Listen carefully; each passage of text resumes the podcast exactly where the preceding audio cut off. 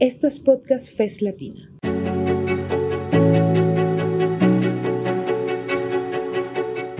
Son más de 20 series en más de 10 países de América Latina y el Caribe. Medio ambiente, género, sindicalismo, actualidad, democracia, justicia. ¿Quieres conocer más? Encuéntranos en cualquier plataforma buscando Podcast FES Latina te invitamos a aliarte, a que te suscribas y a que nos recomiendes.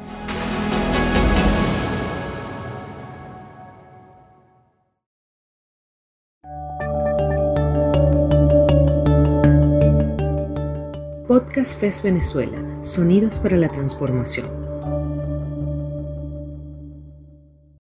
El Instituto Latinoamericano de Investigaciones Sociales, oficina de la Fundación Friedrich Ebert en Venezuela, FES, y la Red de Activismo e Investigación por la Convivencia, REACIN, presentan la serie de podcast Ida y Vuelta, del arte a la resistencia y de la resistencia de vuelta al arte. Las casas tienen historia, las personas tienen historia y las personas que van ocupando de casa en casa a las personas también. Yo tengo una historia. Ajá. Grabando. Sonido. Sonido graba. Sonado, toma uno. ¿Cómo subir un poco? Ah, listo aquí. Listo aquí también. Acción. Hay dos medios para cambiar para otros la manera en que registran sus sensaciones y su relación con el universo. La fuerza, cuya forma extrema es la guerra, y la educación. Son dos acciones ejercidas sobre la imaginación. La diferencia entre ambas estriba en que las personas no se relacionan con la primera, solo reaccionan, mientras que sí se vinculan con la segunda. Uno puede, a través de la fuerza, tumbar a otras personas o prevenir que sean tumbadas, pero solo a través de la educación puedes levantarlas. Hay una tercera forma, la belleza.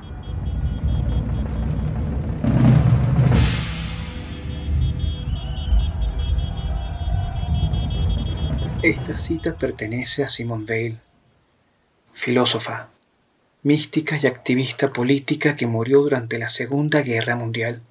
Solía emplear su ensayo, la Ilíada o el poema La Fuerza en mis clases de artes escénicas. Como me aprendí el fragmento de memoria, casi por accidente lo recité con el pregonero en una pequeña arenga en el bulevar de Sabana Grande. Eso fue durante el ciclo de protestas en 2017. A veces, recurro a esa cita para explicar lo que hacemos en plano creativo. Un pequeñísimo experimento de educación a través del cine que, a partir de 2013, codiseñamos varios estudiantes y profesores universitarios con jóvenes de comunidades vulnerables.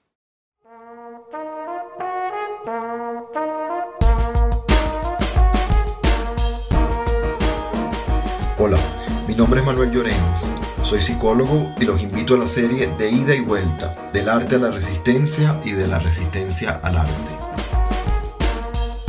A través de esta serie producida por Reacin, con el apoyo del IDLIS, exploraremos la función del arte en el activismo y en la sanación de los traumas políticos. Revisaremos algunas nociones básicas para pensar en el arte como herramienta a la hora de trabajar con poblaciones vulnerables.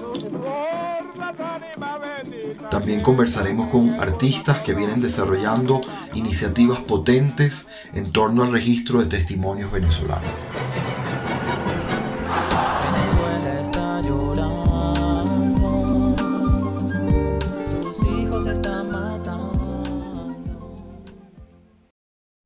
Durante este episodio conversaremos con Eduardo Burger, comunicador social, escritor, actor, guionista y sobre todo maestro. Desde 2007 ha sido profesor de la Universidad Católica Andrés Bello y ha recurrido al teatro para trabajar con jóvenes en comunidades muy diversas, desde los páramos de Mucuchíes hasta las orillas del Guapo en la zona de Barlovento, pasando por los barrios caraqueños de Petare, Antímano, La Vega y El Calvario, entre otros.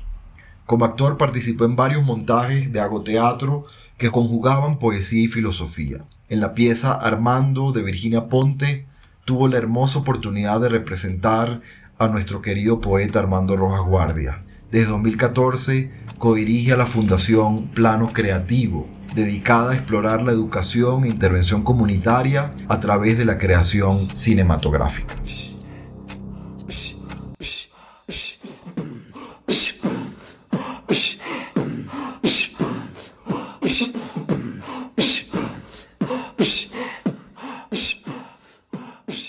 Eduardo, es un placer hablar contigo de estos temas y quería conocer un poco de toda tu trayectoria en, el arte, intervención en comunidades. Una vez te escuché contar una anécdota muy interesante sobre unas impresiones que tuviste trabajando con niños de la calle que después impactó tu trabajo futuro. Cuéntanos de ese inicio en lo social y en el arte, cómo arrancaste en estas áreas.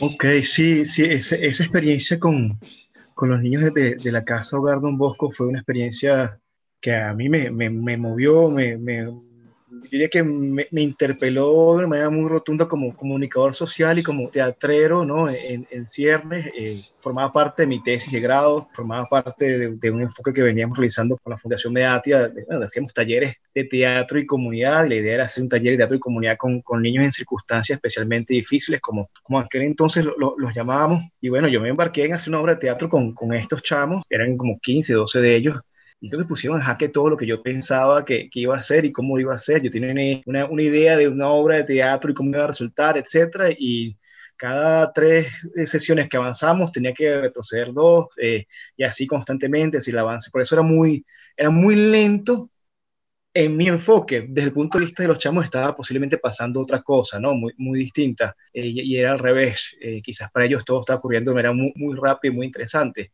Pero hubo un momento en el trabajo con ellos que, que me hizo dudar y creo que durante mucho tiempo eso me interpeló en cuanto a, a, a la capacidad que puede tener una imagen eh, o, o, una historia para, para ayudarnos, ¿no? Y, y, y, para ayudar a otros. Me hizo cuestionarme mucho. Es una noche que estamos, ya habíamos terminado nosotros nuestro trabajo y estamos saliendo de, de la casa hogar y hay, una, hay un muro que separa la casa hogar de la calle de unos 10 metros, ¿no? Y sobre esos 10 metros hay una reja de alambre de unos 3 metros, quizás 4 metros más, bueno, así como lo imagino yo, yo lo veo todo muy, ahorita cuando lo recuerdo, pues, ¿no? En, engrandecido, ¿no? Porque fue la experiencia. Y está este niño del otro lado de la reja, eh, agarrado de la reja, con la camisa de cuadros azules además amarrada del cuello, como, como casi como una figura de un superhéroe, ¿no? Gritando al padre que regentaba la casa, Padre, no deje que me lleve a las Carolinas, eso es el infierno. Y lo gritaba una y otra vez. Padre, no deje que me lleven a las Carolinas, eso es el infierno. Me deje que me lleven a este centro de atención de, del INAM, eh,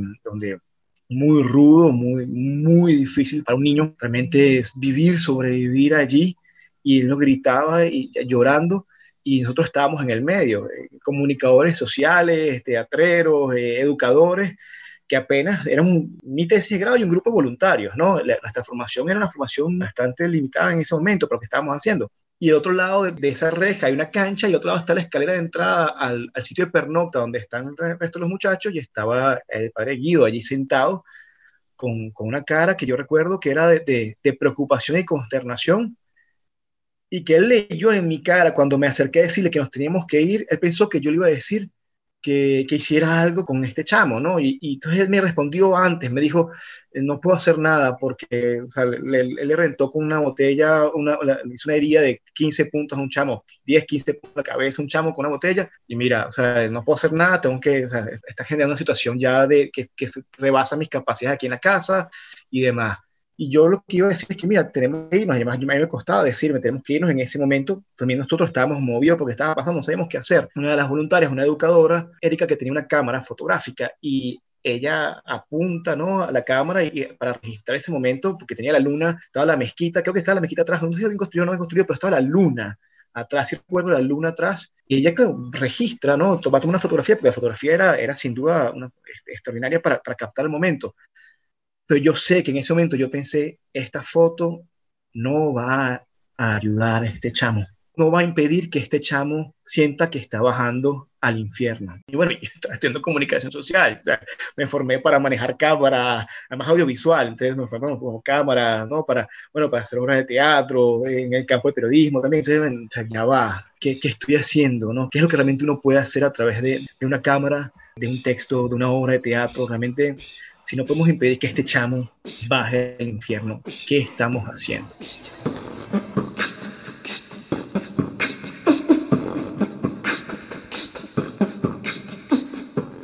De alguna manera lo que has hecho después es una respuesta a esas preguntas, ¿no? Es decir, la- los diferentes proyectos que has ido montando. Cuéntanos un poquito de la evolución de esos proyectos y, y el camino hacia plano creativo ahora. Sí, llegar a, a plano creativo, además que yo creo que es como, eh, podríamos hasta dibujar el, paréntesis, ¿no? Años más tarde, estamos hablando quizás 16 años más tarde, ¿no?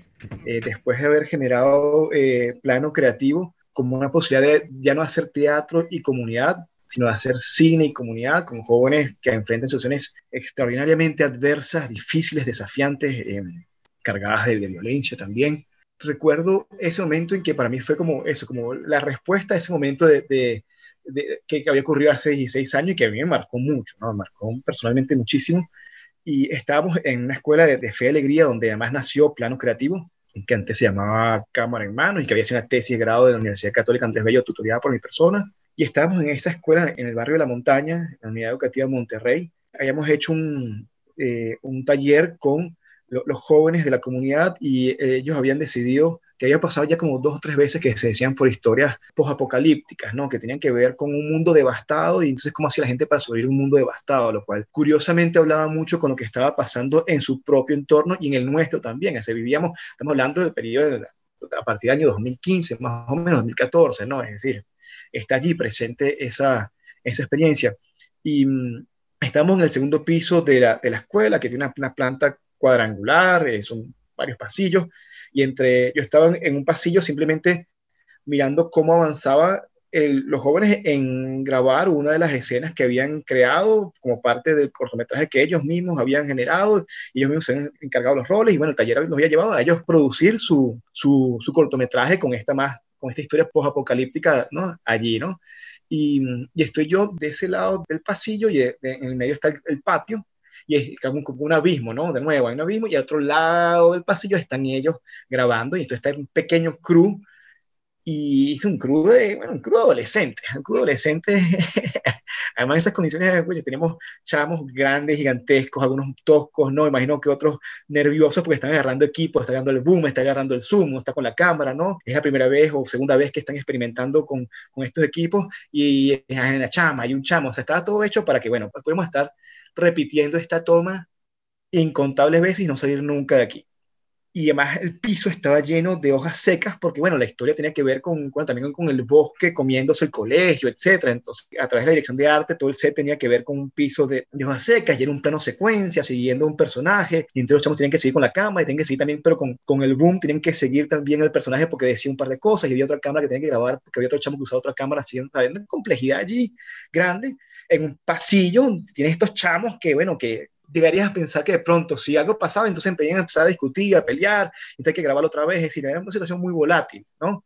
Yo los veo caminando, o sea, con una delicadeza, con un control de la situación tan natural, eh, eh, parecía un organismo íntegro, era un organismo viviente, como si estuviesen flotando, eso, a 5 milímetros por encima del suelo, grabando una escena súper desafiante, y son chamos que, bueno, que no habían agarrado nunca una cámara, un boom, nunca habían tenido una experiencia, acaso de pronto una, o algún taller que hicimos hecho ante nosotros, pero la mayoría no tenían una experiencia en, este, en esta área. Y ellos eran los que estaban llevando esa, esa escena. Y yo decía, increíble, o sea, increíble lo que, lo que está ocurriendo.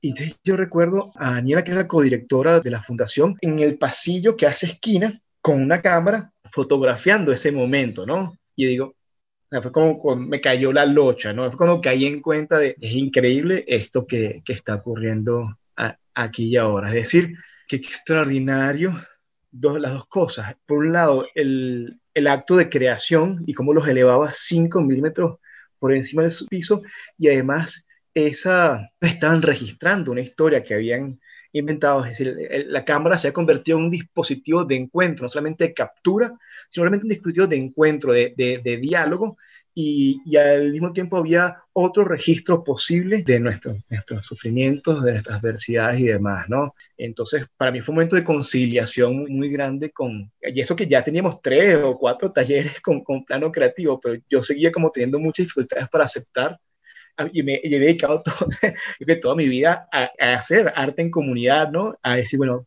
qué estamos logrando, qué no estamos logrando. Se parece mucho a la cita que tú utilizas de Calvino de colocar la, la cabeza que acabas de cortar de Medusa del monstruo delicadamente sobre la, la grama, ¿no? Eh, hay algo de eso en, Sí, esa, en ese sí. relato, ¿no?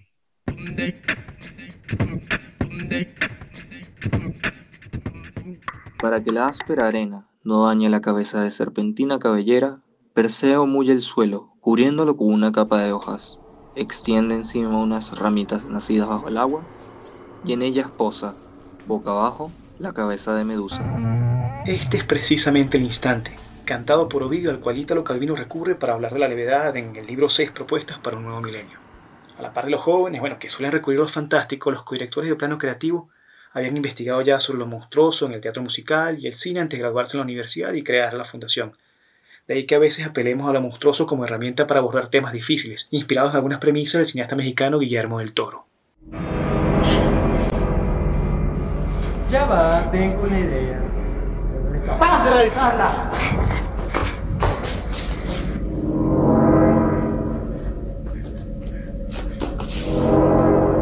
No eres capaz, ¿verdad? ¿Quién te manda a querer destacarte cuando eres un bueno para nada? Yo no quería destacarme. Yo solo quería ayudar. Escucha. Lo que escuchamos ahora fue tomado del corto Terror en Monterrey. El taller lo realizamos justamente en 2017, durante el ciclo de protesta especialmente cruento en Caracas. Dado el contexto, algunos voluntarios del proyecto se cuestionaban qué sentido podía tener continuar con la experiencia. Quédate conmigo. No voy a abandonar a mis amigos. ¡Quédate! ¡Suelta a mis amigos! La única manera que liberes a tus amigos es que tú tomes mi lugar. Así que si los quieres tanto, sacrificate. No hubo otra forma para mí. Siempre hay otra forma. Tú no supiste buscar la solución de estos problemas. Quizás no hablaste bien con tus padres, o quizás no defendiste bien tu punto de vista, o tenías miedo. Entonces no tengas miedo y quédate. No lo sé. Libera, a tus amigos. Escúchalo.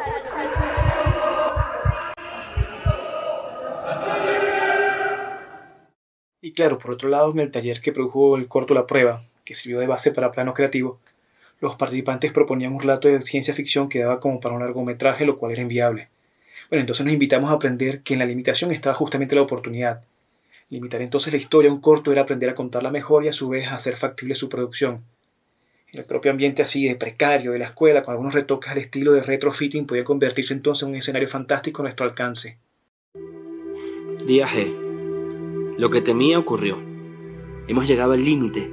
El nivel de corrupción, intolerancia, hambre y odio superó los números. No podemos esperar más. La búsqueda ha comenzado. Y al mirar así la devastación, lo derruido, invitamos a los jóvenes a explorarlo con cuidado, con cariño, con levedad, y quizás, no sé, contribuimos a reconocer su capacidad para transformarlo. En vez de estar viendo un mundo que acaba con la violencia, empezamos a narrar el desafío de uno que, bueno, que la reconoce, pero asume levantarse de sus ruinas. Y eso, eso nos deslumbró. Desde entonces seguimos explorando esa tensión, ese juego entre lo documental y lo ficcional, entre la realidad adversa y el encanto, no, no como una evasión, sino como una forma de reflexionar en torno a un país que, bueno, que, que colapsa. No hay nada imposible, hay cosas difíciles, pero imposible no hay nada. Todo, todo está en que tú te enfoques en lo que quieres hacer. Fracasa no importa, cambia el método, búscalo, pero lo vas a alcanzar. Ante el miedo a fallecer, yo haré tal y como Inés, Rosa y Eloína. Yo no me dejaré caer, seguiré subiendo con mi voz cada vez más alto para cantar las alegrías de San Blas, donde los colores de adentro se encuentran con los colores de afuera, porque el encuentro es mi naturaleza. Al mirar las diferentes experiencias que ha desarrollado Plano Creativo, queda la pregunta de cuál ha sido el impacto en los jóvenes. Sí, hay aspectos claves, por ejemplo, eh, nos guiamos por, por un principio de, de, equidad de género, porque empezamos a diseñar el taller en, en, torno a una serie de criterios que pensábamos afines al ejercicio de la democracia. Y bueno, entonces hemos tenido muchas jóvenes que han dirigido varios de los cortos. Entré en plano creativo por el curso de Chamatec. Nos han enseñado muchas cosas sobre cine, que es algo que me gusta mucho. Estoy en, en el departamento de producción y soy la productora de campo. Luego a mí me sorprende que muchos jóvenes desean continuar en el proyecto, pues bueno, no pensamos en que implementar un programa de multiplicadores. Y está Juan Salvador, que es uno de nuestros primeros participantes, que bueno, está en el proyecto desde que tenía unos 11 años más o menos y desde el primer taller, ¿no? Y bueno, fue clave cuando abrimos un taller vacacional en un club privado y él logró que becaran a sus compañeros de la comunidad del proyecto original y nos recordó un poco, bueno, cuál era la esencia de lo que estábamos haciendo. Y después, años más tarde, él se gradúa de su liceo, después de haber estado en varios talleres y nos pide que él quiere coordinar su propio taller en la escuela y nosotros decidimos eh, apoyarlo. Así como una escritora con muchas ideas que plasmar en sus obras, quiero crear. Quiero crear una historia que le abra la puerta a miles de historias de miles de personas.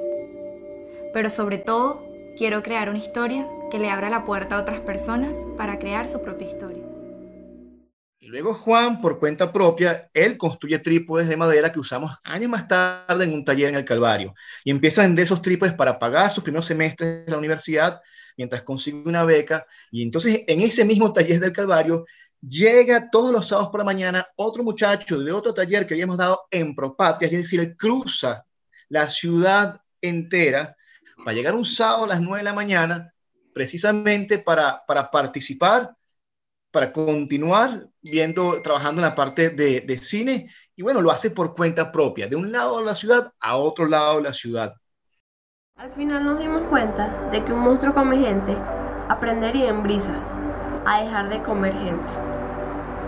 Y claro, sería una decisión difícil, pero divertida, como aprender a ser libres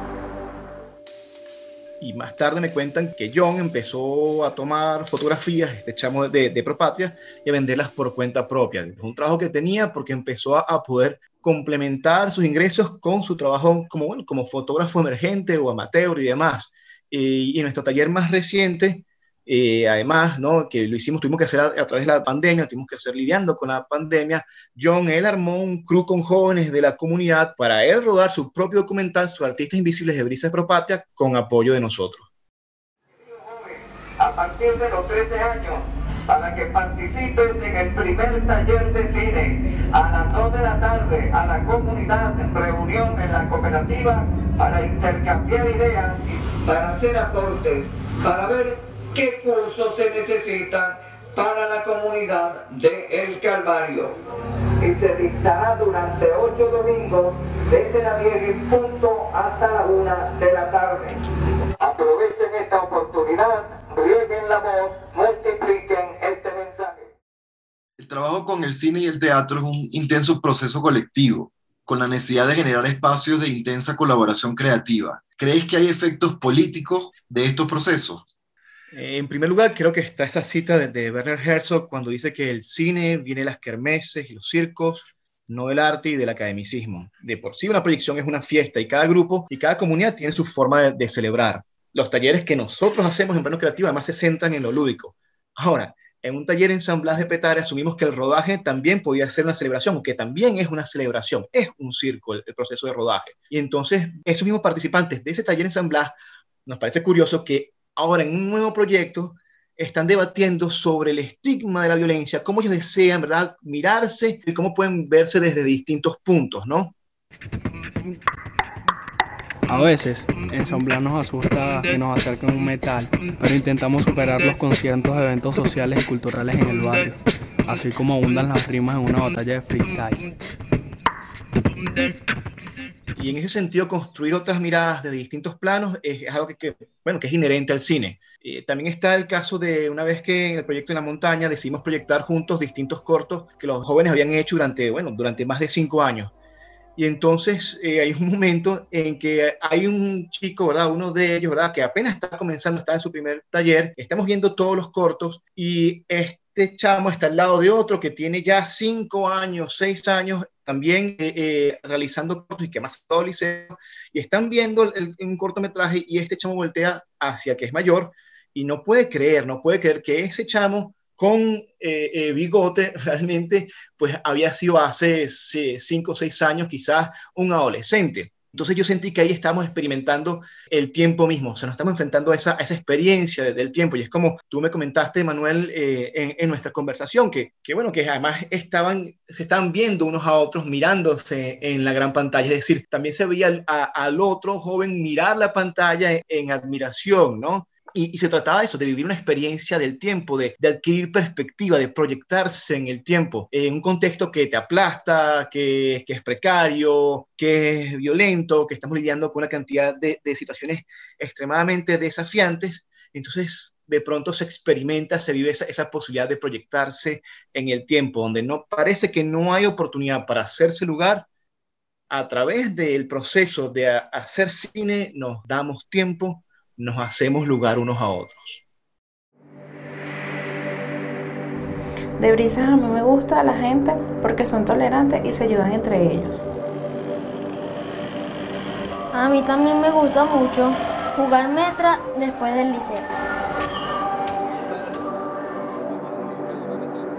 A mí también me gusta mucho participar de este tipo de actividades culturales.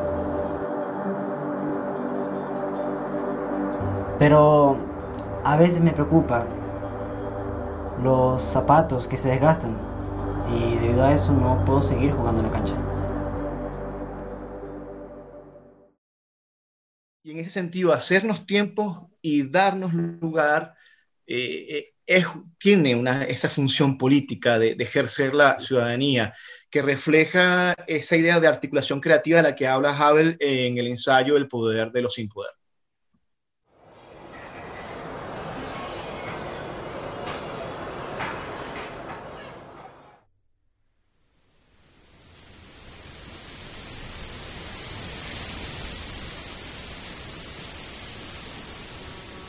Esta frontera más allá de la cual la vida en la verdad deja de ser solo negación de la vida en la mentira y comienza en cierto modo a articularse creativamente. Es el punto en que comienza a brotar algo que se podría llamar vida independiente, espiritual, social y política de la sociedad.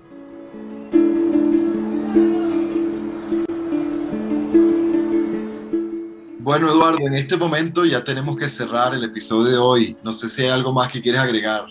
Eh, la verdad es que no, bueno, salvo eh, el hecho de por qué nos llamamos plano creativo, porque nosotros eh, la creación audiovisual es eso, como una pequeña maqueta de, de ciudadanía y que nos permite vivir y desarrollar distintos roles, relaciones, dinámicas, técnicas, formas de hacer y entendiendo y asumiendo los conflictos que entrañan desde un punto de vista o desde un plano creativo. Y bueno, más que eso, darte las gracias, Manuel, a todo el equipo Racing, a Lildis, a, a, a, todo el mundo por la posibilidad de eso, de compartir estas ideas, de, de intentar darle formas y que, bueno, que puedan servir a, a quienes las escuchen. De nada, Eduardo, ha sido un placer tenerte. Realmente es una maravilla poder escuchar esta experiencia. Muchas gracias a ti.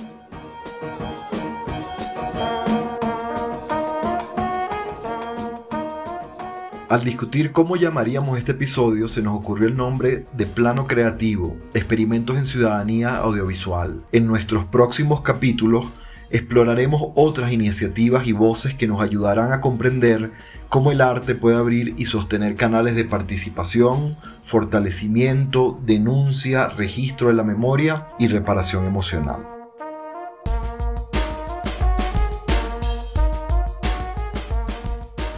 Esto fue de ida y vuelta, del arte a la resistencia y de la resistencia al arte. Les habló Manuel Llorens, psicólogo y miembro de la Red de Activismo e Investigación por la Convivencia, organización que produce esta serie con el apoyo del Instituto Latinoamericano de Investigaciones Sociales. En este episodio contamos con clips de los cortometrajes producidos por los jóvenes de Plano Creativo y las voces de Elvira Prieto, Juan Salvador Carmona y Eva Mujica, miembros de su equipo coordinador. En la producción estuvo Eduardo Burger y en la musicalización Ryan Reboredo. Gracias por escucharnos.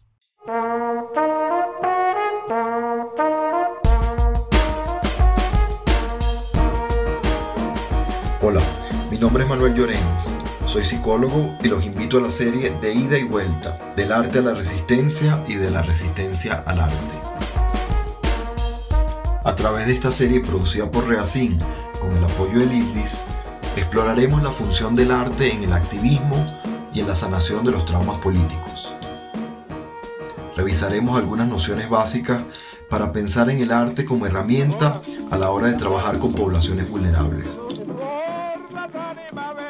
También conversaremos con artistas que vienen desarrollando iniciativas potentes en torno al registro de testimonios venezolanos.